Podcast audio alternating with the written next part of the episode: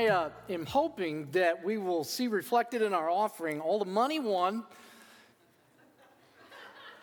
on DraftKings or something from last week's prediction by some pastor in some church about the Super Bowl and who would win by three points. Um, I'll expect to see a real surge in giving over the next few weeks for that. We're in a series this morning on a great book of the Bible, the book of James. If you have a Bible with you, uh, please find the book of James. You will remember that James was written by Jesus' uh, little brother, uh, who would eventually become the pastor of the first church in history, uh, the church in Jerusalem. And as we have seen throughout the series, the central thrust of James' book is that authentic Christianity is always visible uh, in a person's life. There's, you know, not perfectly, of course. No one except Jesus does it perfectly. But there's no such thing as a faith that is just a mere mental assent to belief in the existence of God. There is often, or excuse me, there is always, often slowly, but surely, an ongoing change in the way a person lives their life that is motivated, this change is motivated by love for people and love for Christ. Well, I want to start reading this morning from James chapter 3, uh, verse 13, in a moment. But first, let's invite the Lord to speak to us this morning from the book of James. Would you please pray with me? Our Lord Jesus Christ, uh, we come before you this morning knowing that we need to hear from you. We are so immersed in culture, we're so immersed in untruth that we need desperately to hear truth. We need a vision of reality.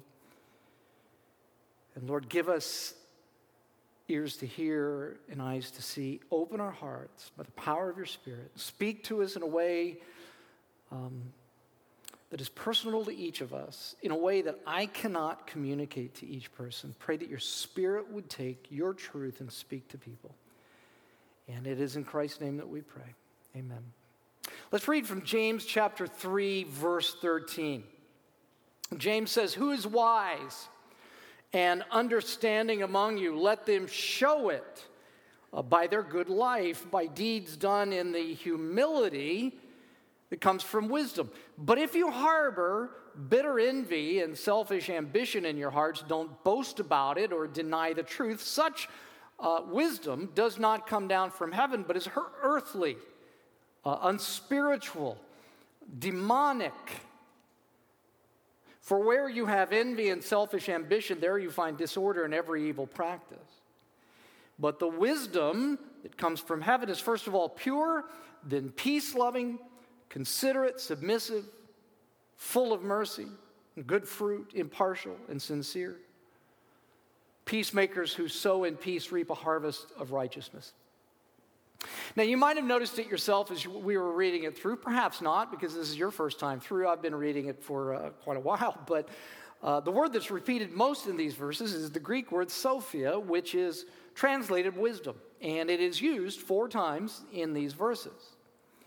Now, the thing is that wisdom is one of those words that when we, uh, that when we use it, most of us sort of know what it means, but if we were asked to define it, our definition might be kind of fuzzy. So let's define specifically what the word wisdom means. Wisdom is knowing, here's, here's the definition of wisdom wisdom is knowing, understanding, and choosing uh, to live consistent with reality. So, knowing, understanding, and choosing to live consistent uh, with reality. And so you notice three aspects to wisdom one is knowledge. Uh, before I can live consistent with reality, I, I have to know what reality is, I have to learn that, I have to take in information about reality. Another aspect of wisdom is understanding. Because you can have all the knowledge in the world, you can have all the information in the world about reality, uh, but not really understand it, can't you? When I was a kid in school, I, I hated word problems in math. Do you know why? Because I was a good memorizer. I could memorize facts and formulas and recite them, and I could, I, could, I could memorize it very easily.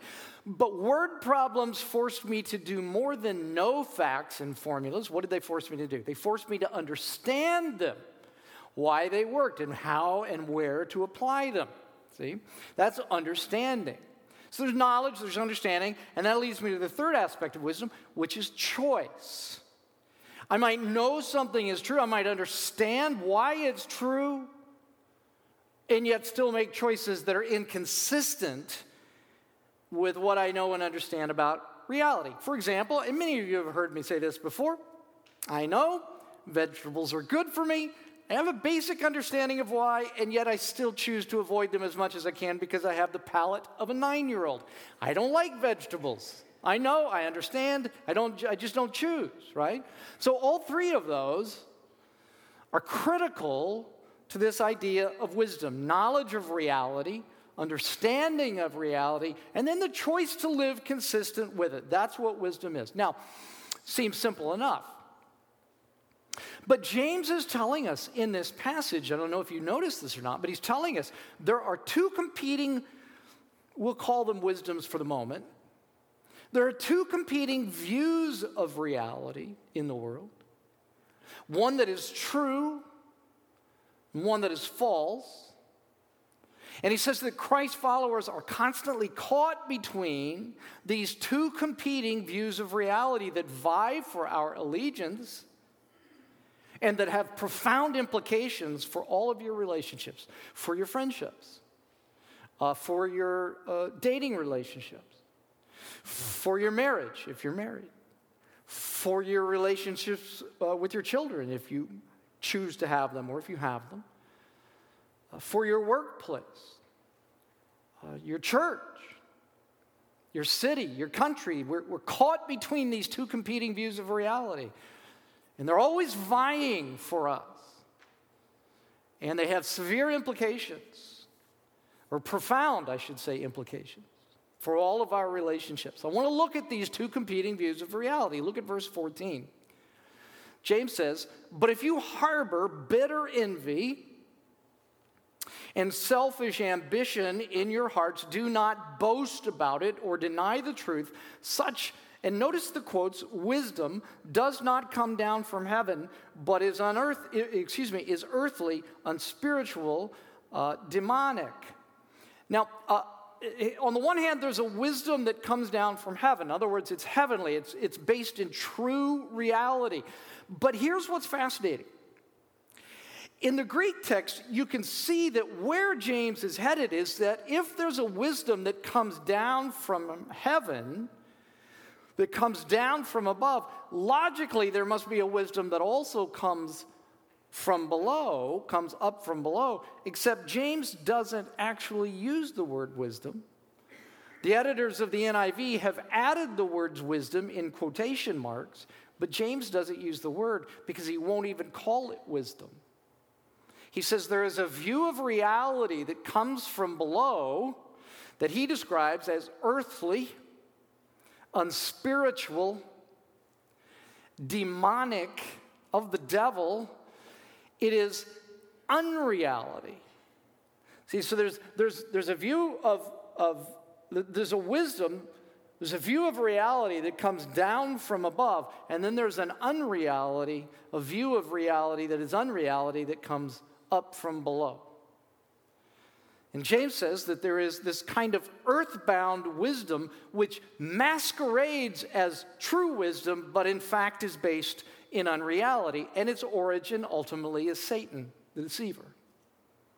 So it is unspiritual. It doesn't recognize the existence of God or the ongoing need for God's rescue, resources, and power in life. It is earthly. It is a kind, it is a, uh, it is a kind of unreality that can't see beyond the horizons of human existence. It is boastful in that it denies the truth. And the tragedy is that the person who believes this is actually, from the Bible's point of view, very, very foolish. And you might be thinking to yourself, who are you calling a fool? Not me, I hope.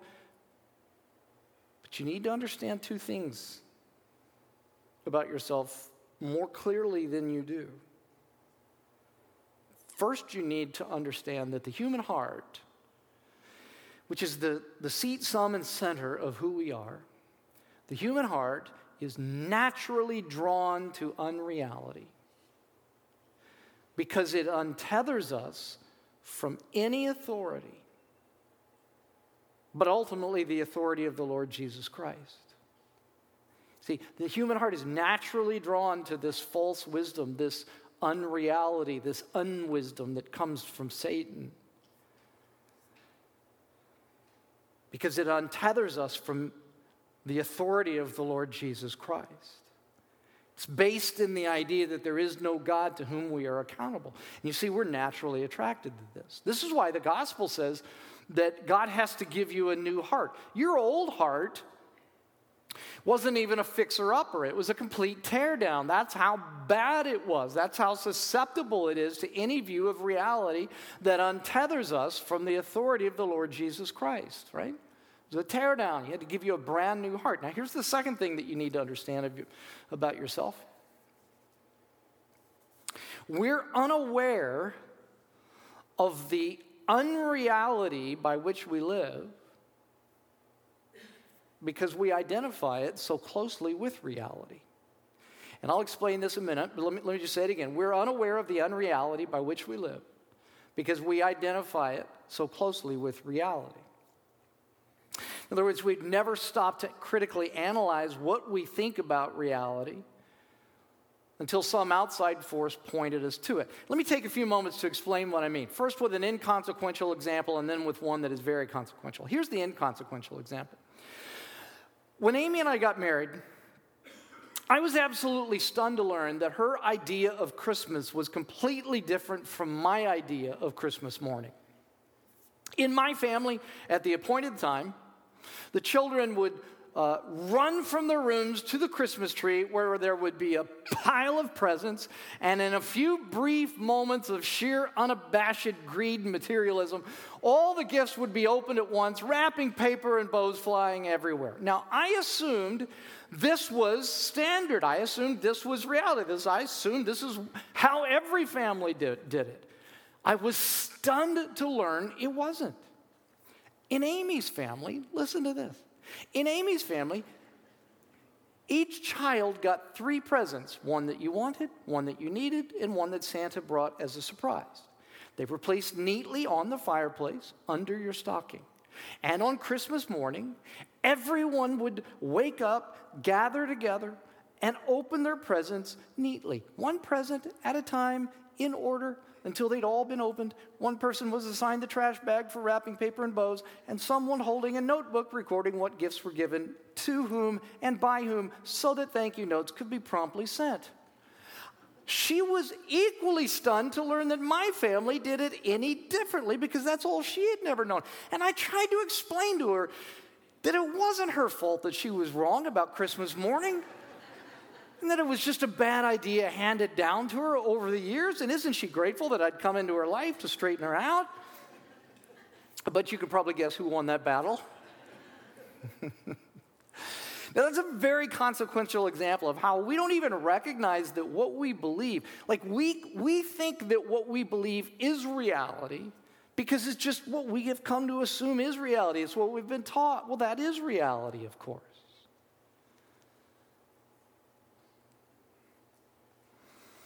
But it's not always so inconsequential.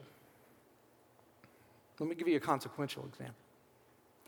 Back in the 18th century, a transition took place in Western culture that was so dramatic that there's virtually no subject taught in high school or universities that has not been profoundly influenced by the ideas of this movement, and this movement was known as the Enlightenment.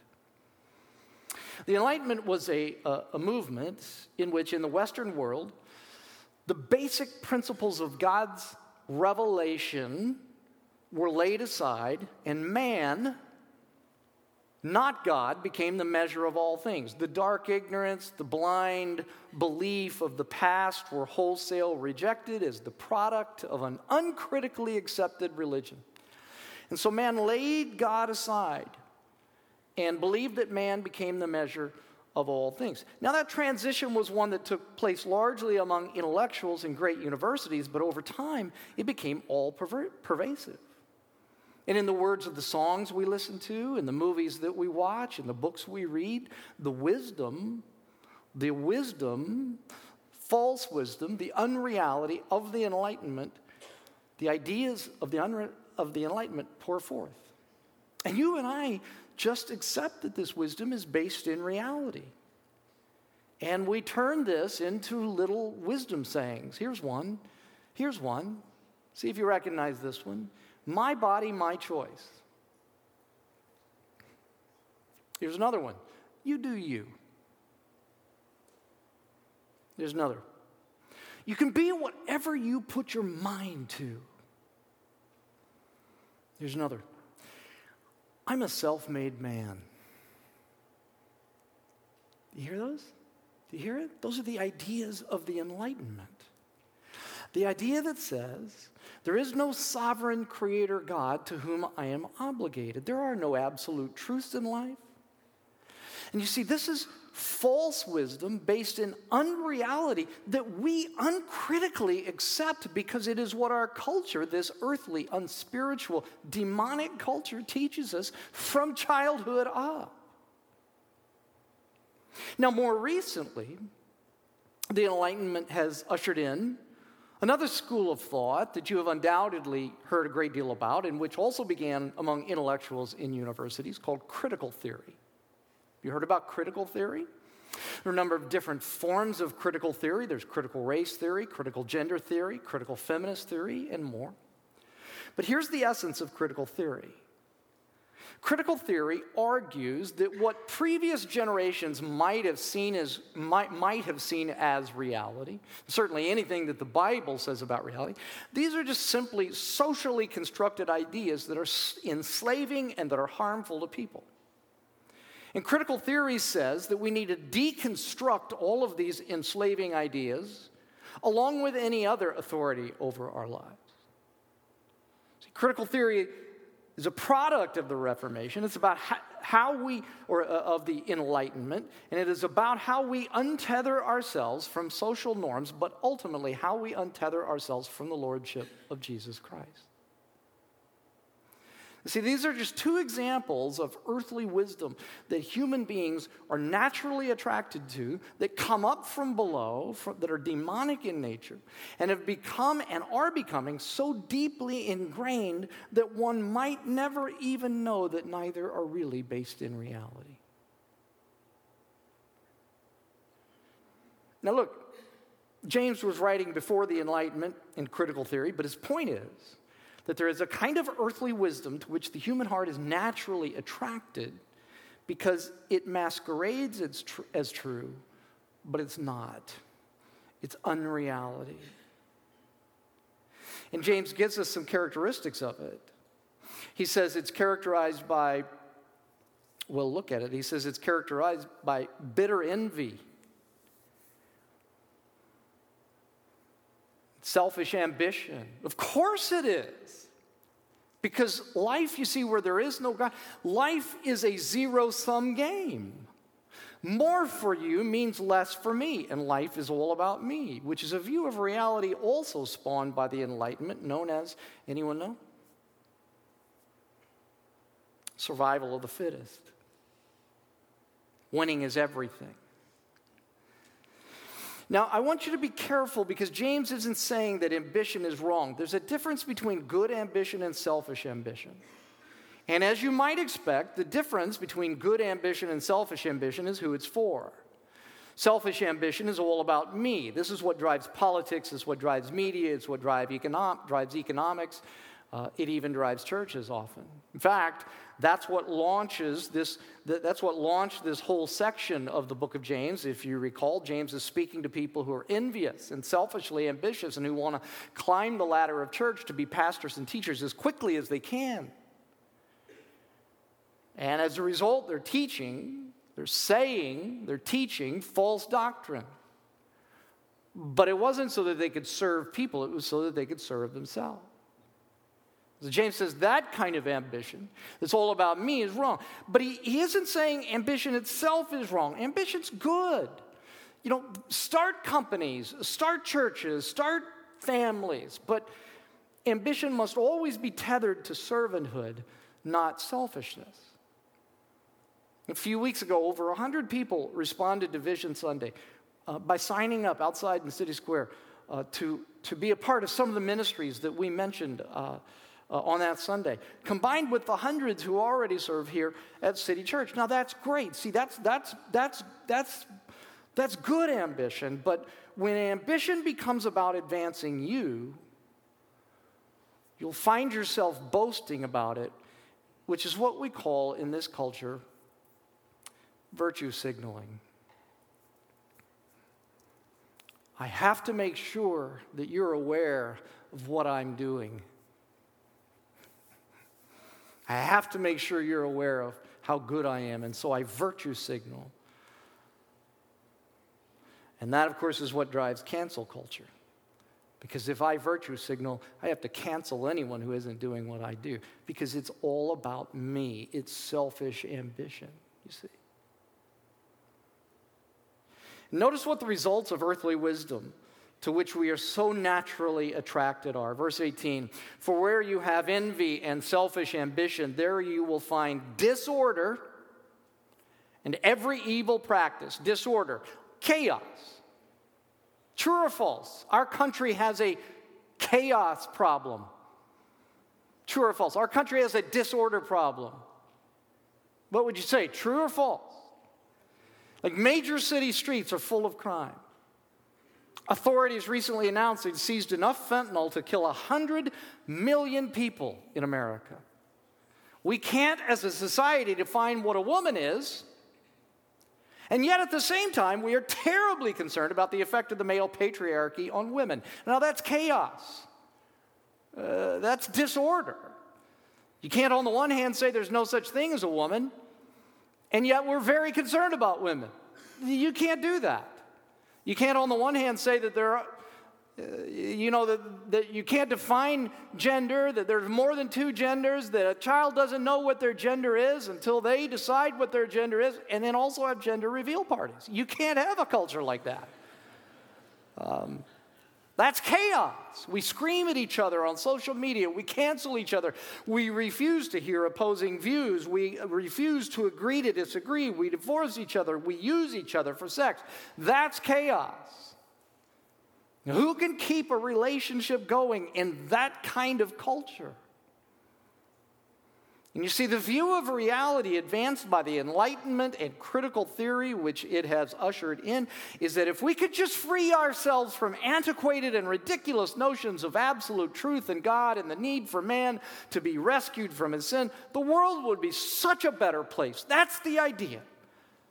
That's the wisdom that comes up from below. But that's not what James says. What James says is that when a society rejects the gospel, it doesn't ascend into a kind of moral decency, it descends into paganism. The word he uses is vile. Every vile practice. He says, you know, you know what that is? You, you know what that phrase is? Every vile practice. That's the junk drawer of human sins every vile practice. If we just feed our natural human instincts and give in to the gravitational pull of our desires that are instigated by the cultural forces around us, literally, there is no end to our depravity. We descend into the pit. You know what we do? Here's what we do we say, that's not vile. That's not vile. That's diversity. That's not vile. That's an alternative lifestyle. There's no line, or if there is some line, we have the right to move the line. That's not sexual sin, that's living together. We're just trying to figure out if we're compatible sexually. That's not sin. You're a vi- I'm a victim. You're abused, you're oppressed, and on and on and on and on. And you see, all of this stuff naturally flows from the human heart. They aren't even seeds that, that need to be planted. Disorder and every vile thing are hardy perennials that grow up out of the old heart, yours and mine. It is earthly, it is unspiritual, it is demonic. This is all the stuff that Satan is about. It is unreality. The idea that there is no God, that human beings aren't sinners, that we don't need to be rescued, that we can make it on our own.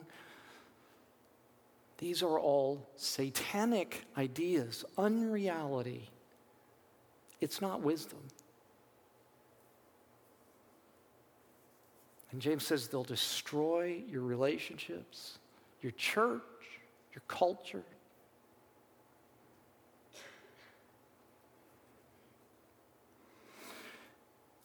You've maybe heard me quote, those of you who've been here for some time, from the pastor and author Peter Scazzero from his book Emotionally Healthy Spirituality. He says this He says, There is no greater disaster in the spiritual life than to be immersed in unreality.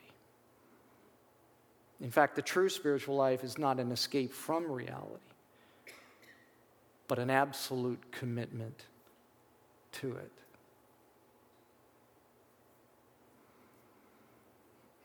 Disorder, chaos, every vile practice. Well, fortunately, James doesn't leave us there. He says there's hope, there's a solution, and it's the wisdom that comes down from above. The problem, the problem is here, but the solution is there above. Uh, there's, there's destruction and disorder and chaos here, but there's healing and order from above.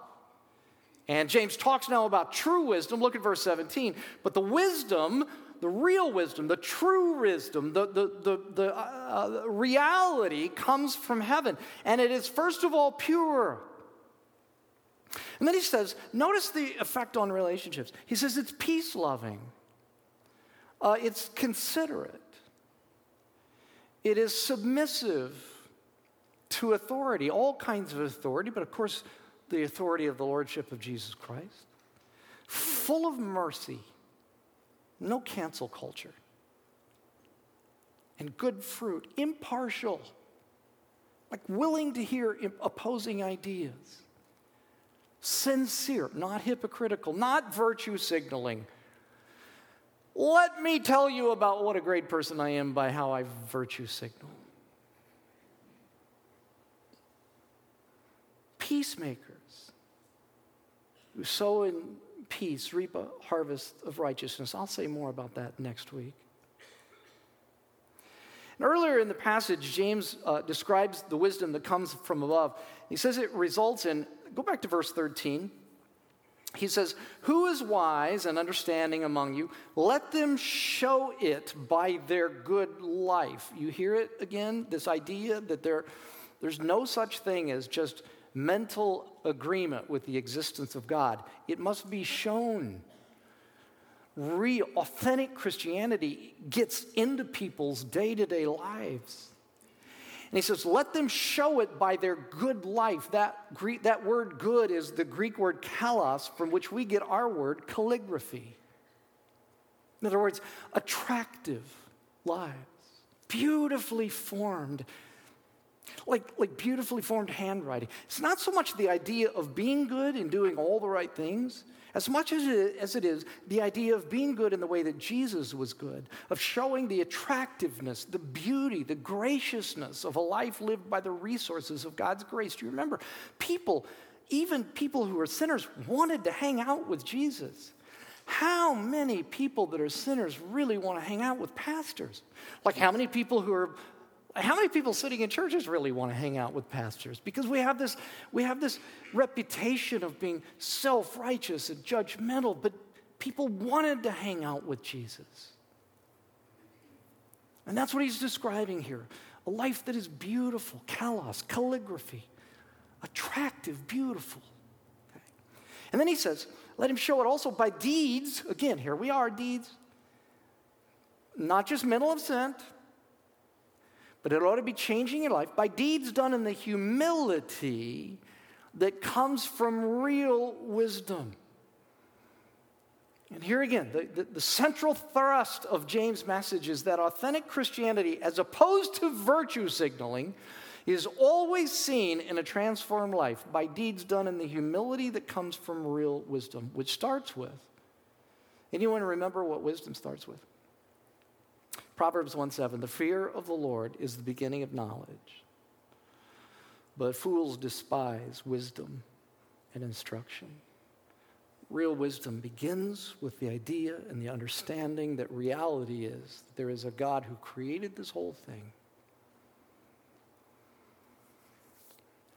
And that I'm obligated to that God. Authentic Christianity is manifested by deeds done in humility as opposed to the wisdom that comes up from hell, which is all about boasting about me. It is boastful in that it conveys a sense of how superior I am to you. I can't understand your problems and issues. I don't have those problems. There's no sense of, I'll carry your burdens. It's, I'll judge you because I'm better than you. Just pull yourself up by your bootstraps like I did. I'm a self made man or woman, if you could define what a woman was. It doesn't align with the truth that there is a God who is in control and from whom I need mercy. And so, in humility, I'll show the same mercy to you. You got your baggage, I got mine. Because we're both sinners. This is a kind of wisdom that results in peace, the wisdom from above, not division and destruction and chaos. It is considerate, open to reason, not refusing to befriend or listen to opposing points of view. It doesn't go out on social media and scream at people. It is submissive to authority full of mercy and good fruit, impartial. It's not racist. It's not bigoted. It is not misogynistic.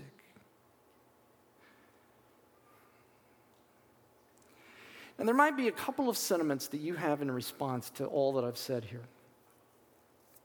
One might be, well, what does all this have to do with me? And I would ask you, what wisdom, what views of reality have you learned from human culture that have permeated your relationships and that are ultimately, if you persist, will destroy your relationships. Your marriage, for example. Like, here's one that I often see in marriages it's this little piece of wisdom. When at all costs, like I've been guilty of that. I'm going to win this argument between Amy and I, no matter what I have to say to win it. That'll destroy a marriage. Yeah. Here's another one. This will destroy a marriage. I am who I am. I can't change. Don't ask me to. That'll destroy a marriage. Here's another. I've seen it affect marriages. I've seen it affect families, companies, churches. And it's this one. Uh, in order to lead, I must control. See, that's a little wisdom that comes from below, that I can control people. In order to lead, I must control, but there's a difference between influence and control. And I would just ask you, where did you get those ideas that you must win at all costs? that to lead you must control. That you are who you are and that you cannot change. Where in the world did you get those ideas? They didn't come from above, they come from below. And they bring disorder, chaos, and the junk drawer. Every vile thing. You need wisdom from above. And that means that you have to be in and be learning from this book. Now, uh, I was, see, this is wisdom from above, this book. It's not what you get naturally in life. This is wisdom from above. Now, I was talking to my 242 group the other night, and we were talking about reading the Bible. And I know that it is, uh, it's very difficult to sit down. You sit down with this thing some morning and you go, well, where do I, where do I start? Where do I read? And, you know, there's a story about a guy who decided, well, I, you know what, I'm just going to open up the Bible and, and, you know, whatever it says, I'll, I'll, I'll assume that speaks to me and I'll think about that. And so he opens up the Bible and he, and he reads this passage that talks about this guy that hung himself. And he's like, well, that, that I don't want to apply that one. So he, so he, he flips over and he just opens the Bible up randomly again and he goes, and he reads this Bible, or he reads this passage and it says, now go and do likewise. And you know, he's like, this is not what I want. And see, this is what happens a lot. We sit down and we, we open the Bible and we go, where in the world am I supposed to, to read? And then if you do figure out where you're supposed to read, you, you're like, what did that mean? I don't have any idea what that means. Or some of you, some of you read through the Bible, you, you decide, I'm going to read through the Bible in a year. My question is always, what's so magical about a year? And then the other thing is, how many of you really make it through February? Because it's about there that you get into Leviticus, and everybody quits in Leviticus. so I would like to make a suggestion to you this morning, speaking about needing wisdom from above. Here's a suggestion. Why don't you take the passage that, of Scripture that I or whoever is speaking on and read that passage the week after? That we speak on it in your devotional time. So, like you would take James 3, verses 13 through 18 this next week, read it, pray over it, study it, look at it, memorize parts of it if you would like to. See, if you do that, it gives you direction about what to read. You'll have an idea about what it means before you go into it so that you won't just be looking at it going, What in the world does that mean? And you'll be surprised by the things that you discover that I didn't even mention. Because in 35 minutes, I'm telling you, I can't hit everything in this passage.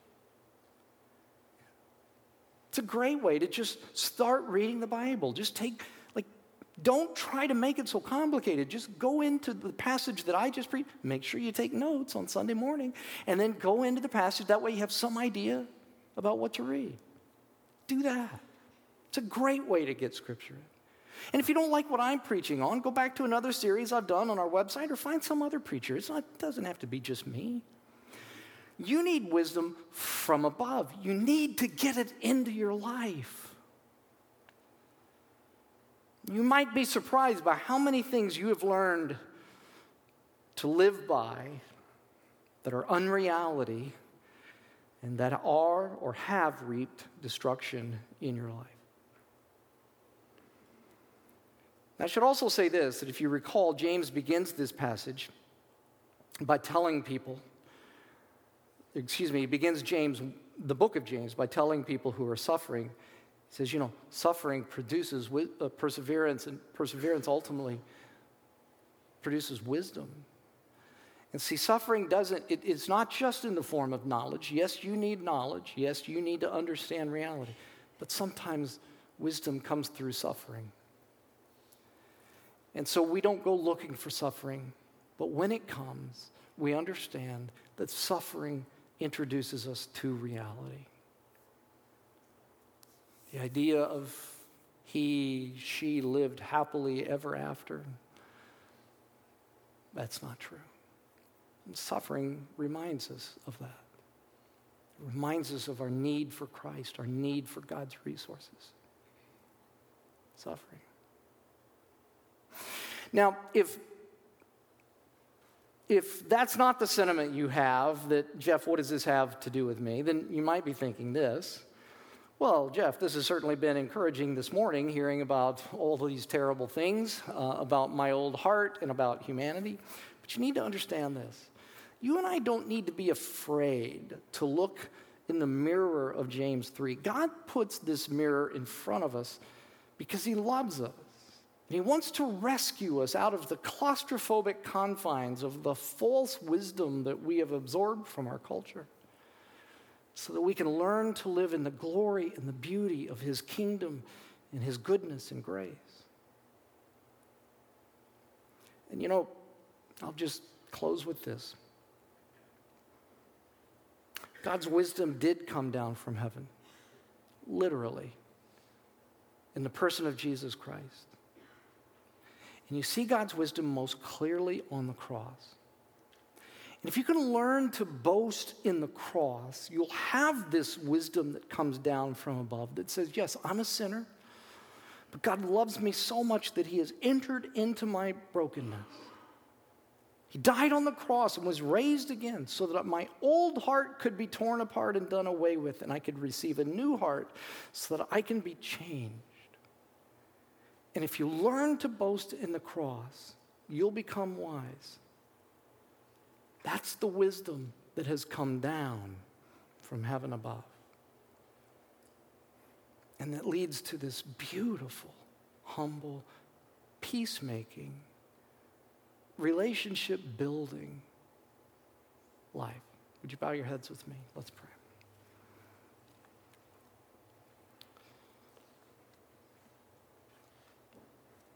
We so need to hear this passage of Scripture. We um, sort of blanch at what it reveals about us, but uh, we need to hear it nonetheless.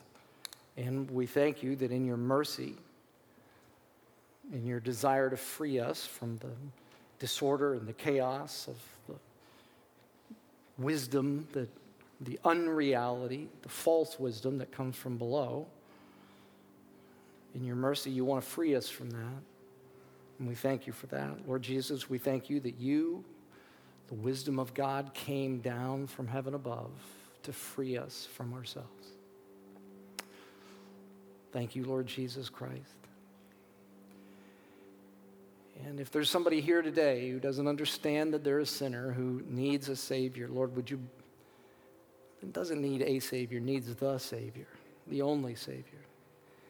Would you bring them to a point this morning where they recognize down deep in their hearts that they need the Lord Jesus Christ, and that they would bow before the cross and say, I need you to be my Savior. Uh, give me a new heart. And we thank you for your mercy. And it is in your name that we pray. Amen thank you